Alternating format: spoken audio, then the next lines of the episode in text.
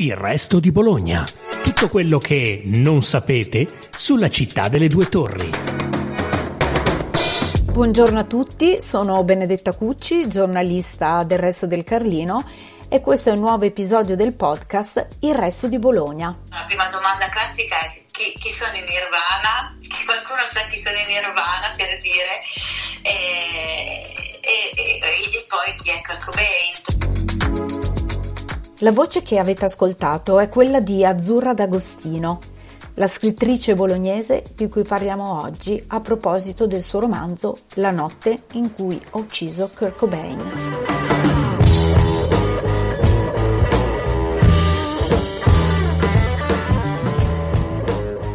Ma voi ve la ricordate la notte in cui avete ucciso il vostro Kurt Cobain?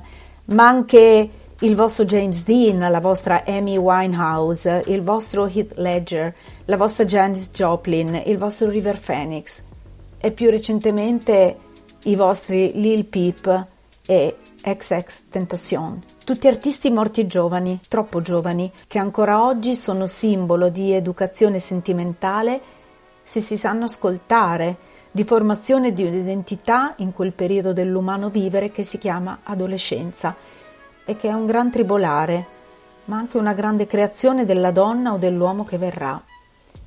E per fortuna che ci sono loro, numi tutelari della nostra quotidianità trasformata in epica. Chi ha la fortuna di incrociarli può dare un senso diverso alla vita, essere ispirato, lottare per un sogno e sganciarsi magari dal grande sono della società digitale e mainstream.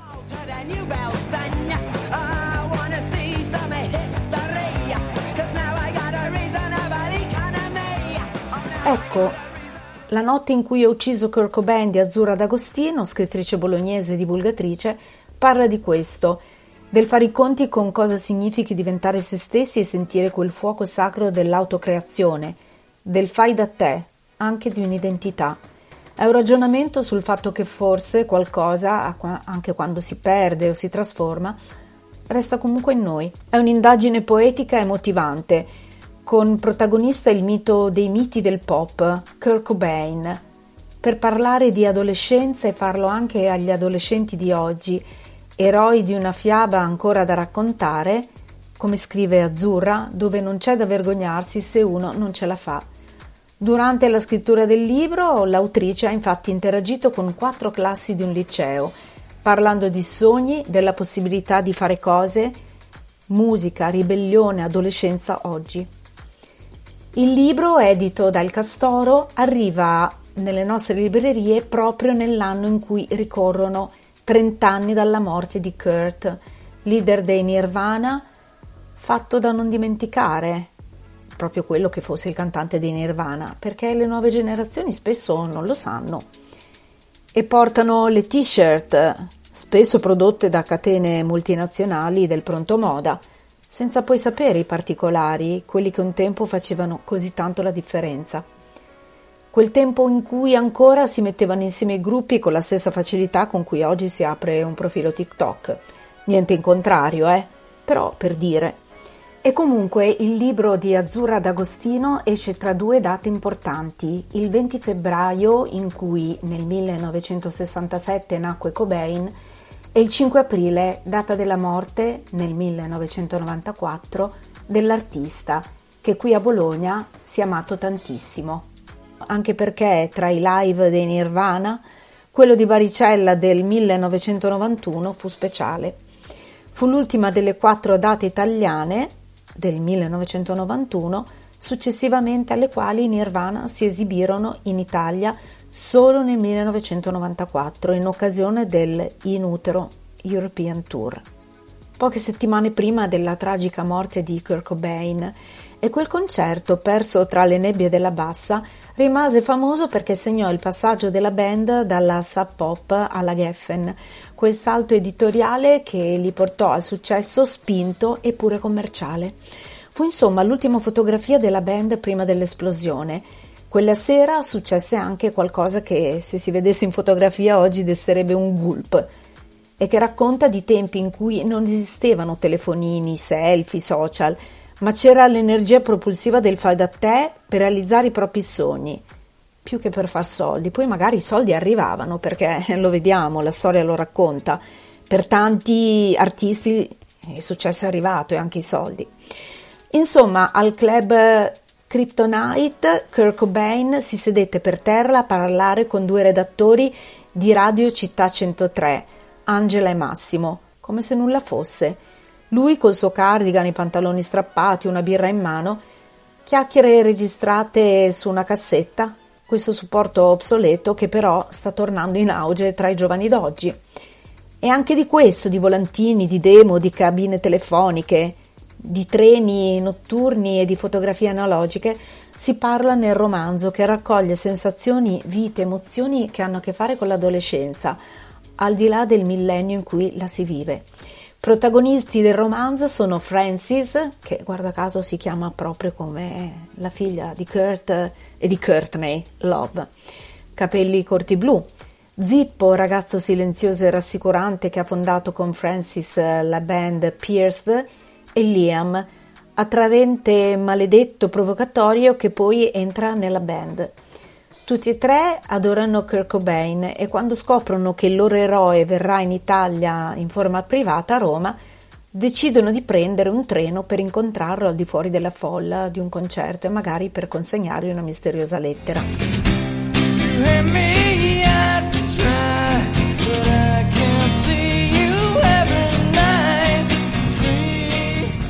Questa storia segue esattamente eh, delle date fondamentali dell'avventura di Nirvana e di Kurt e inizia nel 93. Ed ecco la voce di Azzurra D'Agostino che racconta le sue riflessioni, il metodo di lavoro sul libro, l'importanza dell'ispirazione nell'adolescenza e forse di un po' di disobbedienza creativa che oggi ci vorrebbe. Tra l'altro il libro è accompagnato da un QR code e vediamo che qua la tecnologia ci viene in aiuto, il mondo digitale, dove si può ascoltare una mm, soundtrack, eh, quindi una colonna sonora che mm, ripercorre un po' le, le, tracce esistenziali di Kurt, la sua ispirazione, eh, i pezzi fondamentali.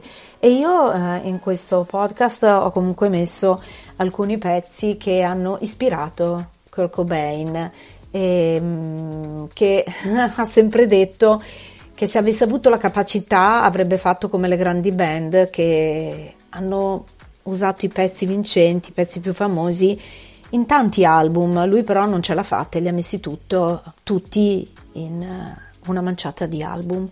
Buon ascolto. Io eh, appunto adolescente negli anni 90 eh, avevo il desiderio di lavorare sull'adolescenza e, e proprio di, di, riflettere su quel momento che secondo me è è decisivo e, e, ha tutto un magma di cose dentro che ovviamente io potevo sentire eh, anche ritornando a certe atmosfere, nel senso eh, l'idea è che l'adolescenza sia un momento in cui succede una rivelazione a se stessi, diciamo così, che poi resta tutto il resto della vita in qualche modo, comunque ci fa i conti, eh, eh in parte tradendo, in parte confermando. E, ehm, e naturalmente la musica in, que, in, quell'età, forse più di altri tempi, non lo so, comunque tutta la temperie che hai, le, le, le cose che ascolti, che vedi, film che leggi, i libri che leggi, film, entrano in te in un modo che forse ti segnano ancora di più, cioè ti fanno un po' gli occhi. Per cui il desiderio era mh, scrivere eh, una storia sull'adolescenza che però eh, parlasse agli adolescenti anche di oggi, anche perché ho visto una certa eh, di, di, di, discontinuità o differenza. È stato molto interessante mentre scrivevo parlare con alcuni di loro mm, magari perché incontravo delle classi per altre ragioni e raccontavo un po' e gli chiedevo delle informazioni.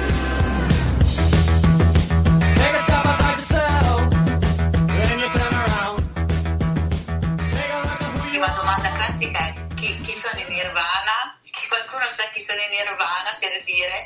E, e, e, e, poi chi è Kurt Cobain per dire, per capire un po'. E la cosa che ho notato è che, mm, sì, perché cioè su Kurt Cobain perché? Perché comunque è stato un po' la sua morte anche così, è stato un po' uno shock secondo me per la generazione per quella generazione lì, come forse è stato, non so, eh, eh, precedentemente, è stata Janis Joplin, comunque altri mh, cantanti che sono finiti in modo così violento, un perché rappresentava una una forza di ribellione totalmente diversa, perché era una ribellione venata di uh, una, ribaltare l'idea del, della nostra società come successo, come eh, arrivare, come soldi, non lo so come dire, era un po' una...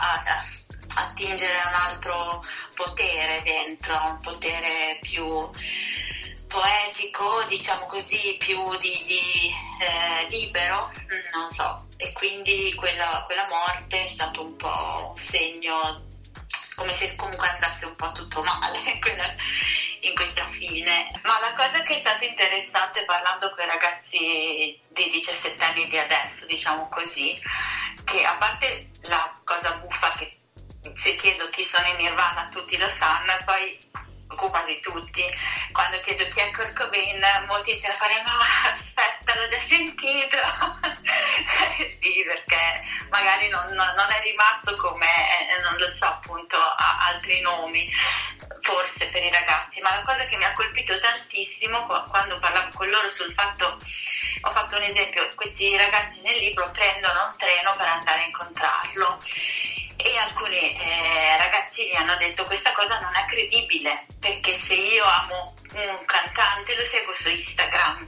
Non prendo, non è vero che prendo un treno. Io ho detto beh sì però potresti.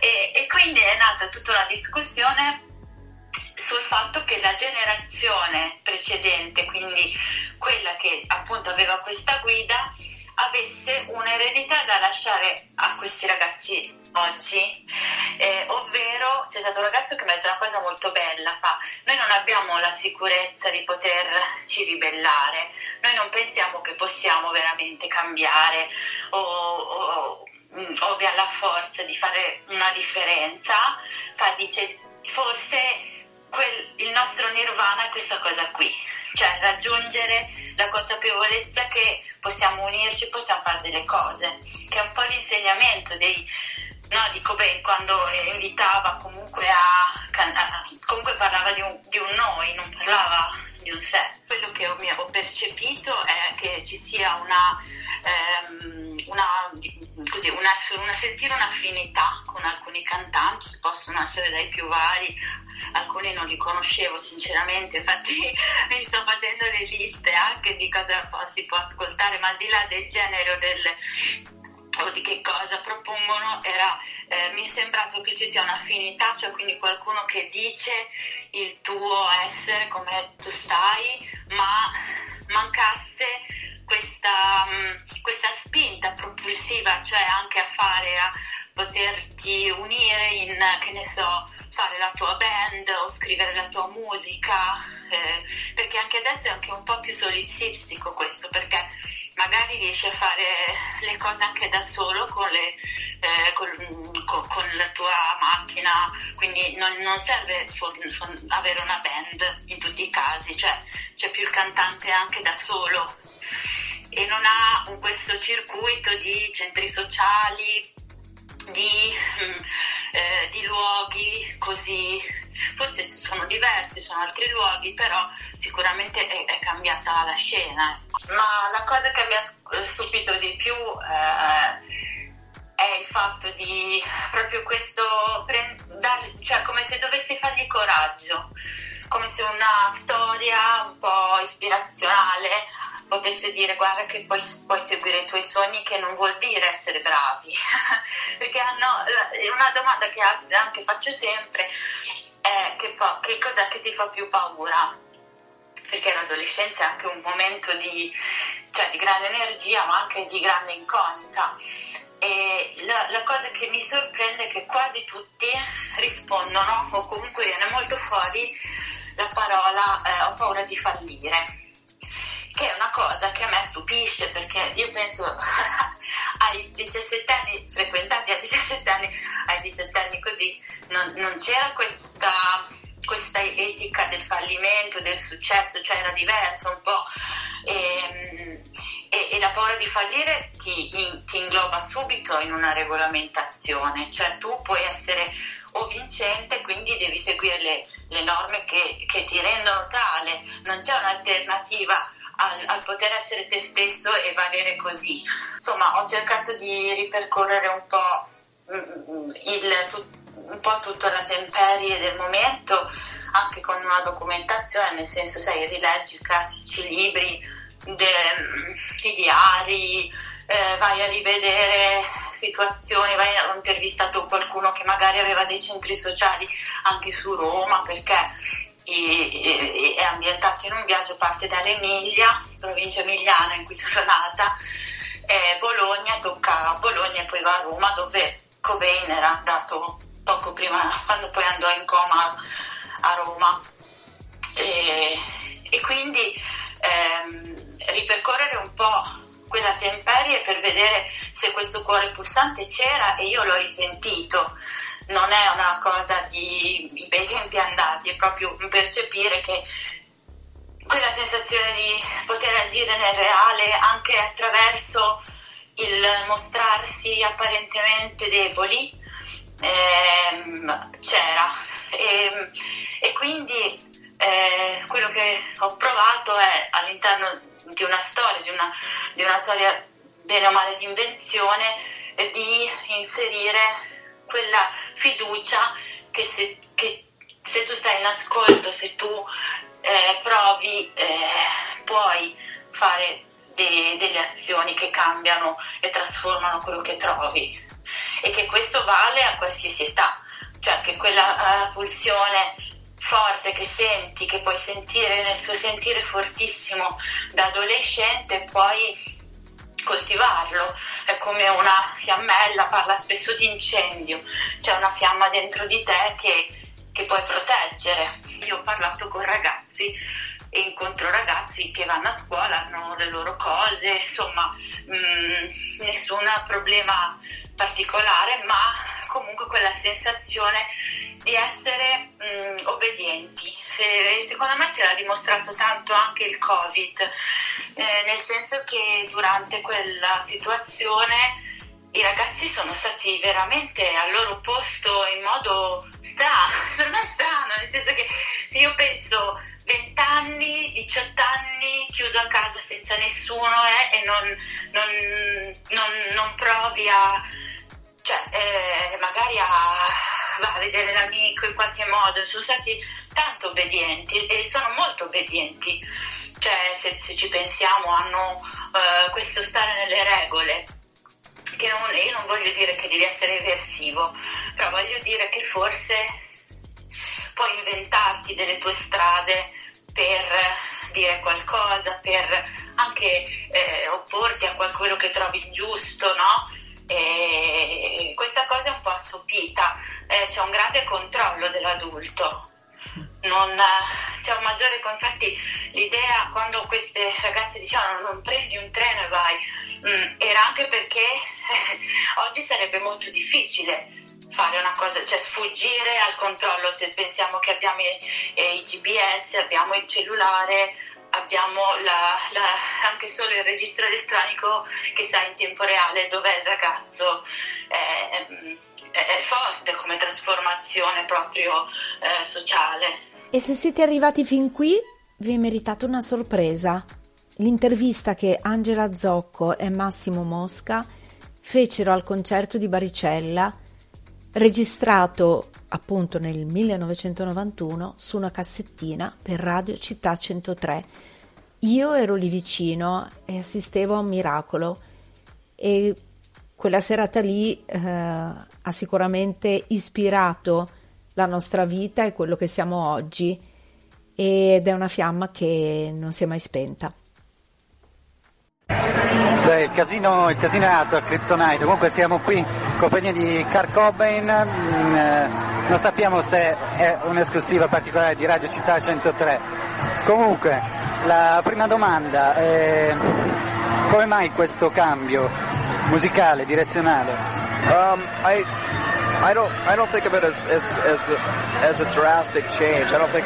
non lo ritengo un cambio così drastico, dice Kurt Cobain, come altre persone hanno voluto far credere. Sono due anni che proviamo insieme, che cresciamo. E amiamo il pop ora più di quando abbiamo fatto Bleach. Non è un cambio drastico, ripeto. Seconda domanda, come siete stati accolti a Seattle dato che l'ondata eh, principale era quella che rispecchiava il eh, tipo di musica dell'etichetta discografica, ossia la sub pop? Um, il nostro pubblico è cresciuto, siamo più popolari ora di una volta e ci accettano. Eh, I rapporti con la sub pop non sono cambiati affatto, and- vanno ancora bene. Ho visto sul disco David Geffen. Oh, we, we're not on Sub Pop anymore. Non siamo più per la Sub Pop. Abbiamo firmato per la Geffen. E il motivo per cui la Sub Pop è ancora accettata sull'album sono motivi contrattuali. Perché avevamo firmato per sette anni con loro. Um, Ma le nostre relazioni sono buone. Siamo ancora amici, non ci sono problemi.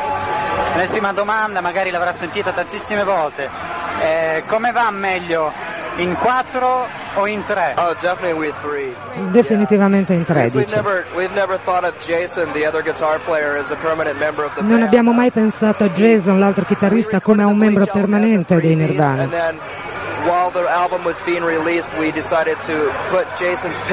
Abbiamo deciso di mettere la foto di Jason sull'album, ma lui non ha mai suonato in effetti lì.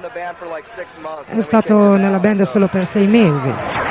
Un'altra domanda che forse è ricorrente, la seconda ondata, se non vado errato, del, dei, della tournée dei, dei Nirvana, sarebbe la seconda volta, quindi eh, presentano un nuovo disco leggermente cambiato. Eh, come li ha accolti in Italia adesso la gente? L'altra volta abbiamo fatto due concerti e la folla era effettivamente più grande di adesso. Quindi non ho l'idea di essere più popolare ora. Non lo so. Volevo chiedere cosa ne pensavano loro del loro stile di vita che viene dichiarato come il classico sex and drugs and rock and roll. Well,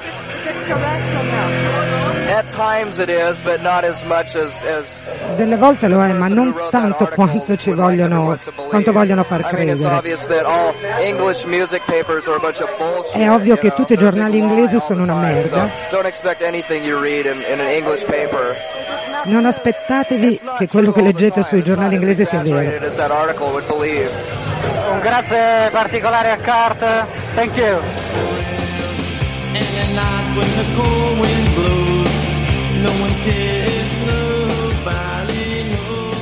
Grazie per averci ascoltati, seguite ancora il resto di Bologna, il podcast del resto del Carlino.